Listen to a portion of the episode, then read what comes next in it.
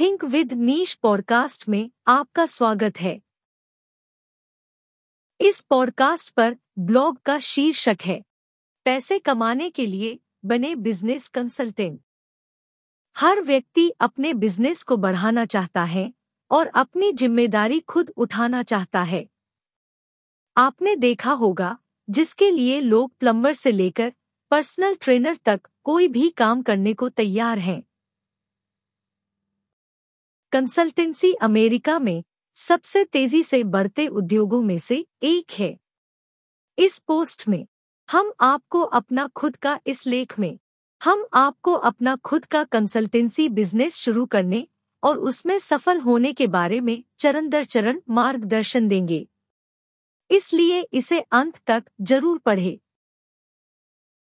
Consultancy क्या है? अपना खुद का कंसल्टेंसी बिज़नेस शुरू करने से पहले, यह समझना महत्वपूर्ण है कि यह क्या है। कंसल्टेंसी एक ऐसा कंसल्टेंसी बिज़नेस है, जिसमें कोई व्यक्ति या कंपनी किसी विशेष क्षेत्र में विशेषज्ञता प्रदान करती है। सरल शब्दों में कहें तो एक कंसल्टेंट विशेष सलाह के तौर पर कार्य करता है। ये लोगों को सफल बिज़नेस चलाने के लिए नए नए आइडिया देते हैं और बदले में उनसे कमीशन वसूलते हैं। यदि आप इस बिज़नेस को स्टार्ट करने का सोच रहे हैं तो इस व्यवसाय में काफ़ी मुनाफा इसके अलावा आप अलग अलग कंपनियों के साथ इस बिज़नेस को कहीं से भी, यानी रिमोट वर्क कर सकते हैं। इस क्षेत्र में आमतौर पर लोगों के पास कोई न कोई प्रणाम पत्र होता है। लेकिन किसी भी कंसल्टेंट के पास इसकी कोई ट्रेनिंग नहीं होती। कंसल्टेंसी के प्रकार। कंसल्टेंसी के कई प्रकार होते हैं। इसकी ज़रूरत केवल बिज़नेस में ही नहीं, बल्कि अन्य जगहों पर होती है। नीचे हमने कंसल्टेंसी के सभी प्रकारों को सूचीबद्ध किया है। Job consultancy college council consultancy career consultancy, marketing consultancy, advertising consultancy, financial consultancy, business management consultancy, travel consultant, product development consultancy, PR consultancy, social media consultant, patient care consultancy. इन सभी क्षेत्रों पर आप कंसल्टेंसी बिज़नेस की शुरुआत कर सकते हैं। आपको कंसल्टेंसी बिज़नेस के बारे में क्यों सोचना चाहिए? जैसा कि हमने ऊपर बताया कि कंसल्टेंसी अमेरिका में सबसे तेज़ी से बढ़ते उद्योगों में से एक है और यह एक ऐसा क्षेत्र है जिसमें कौशल और विशेषज्ञता की आवश्यकता होती है। कंसल्टेंट शब्द का अर्थ अलग अलग लोगों के लिए अलग अलग हो सकता है।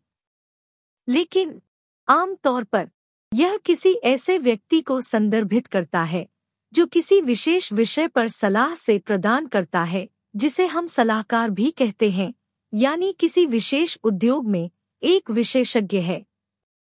इस परिभाषा को ध्यान में रखते हुए, यह स्पष्ट है कि कंसल्टेंट अभी इतना लोकप्रिय क्यों है। कंसल्टेंसी के कई लाभ हैं। इस बिज़नेस को आप कम निवेश में स्टार्ट कर सकते हैं। इसमें आपको ज़्यादा लोगों की आवश्यकता नहीं होगी, आप अकेले ही इसे अच्छे से संभाल सकते हैं। यदि आप जॉब के साथ साथ इस क्षेत्र में भी काम करना चाहते हैं तो नौ से पाँच की नौकरी से बाद कंसल्टेंसी आपके लिए बेस्ट जॉब हो सकती है। आप घर बैठे बैठे अच्छा खासा पैसा कमा सकते हैं। कंसल्टेंट कैसे काम करता है? एक नए कंसल्टेंट के लिए क्लाइंट ढूंढना सबसे बड़ी चुनौतियों में से एक है। यहाँ तक कि अगर आपके पास किसी क्षेत्र में अनुभव है, तब भी अपना बिज़नेस शुरू करने के तुरंत बाद ग्राहकों को ढूंढना मुश्किल हो सकता है। लेकिन कुछ तरीके हैं जिनसे आप इसे आसान बना सकते हैं। सबसे पहले, अपने कौशल पर विचार करें। कंसल्टिंग में आने वाले बहुत से लोग किसी ऐसी चीज़ से शुरुआत करते हैं, जिसमें वे रुचि रखते हैं और दूसरों की समस्याओं को हल करने के लिए अपने स्किल का उपयोग करते हैं। हमने ऊपर कंसल्टेंट के प्रकारों की बात की है। इसलिए सबसे पहले ये जानने की कोशिश करें कि आपकी रुचि किस विषय में है।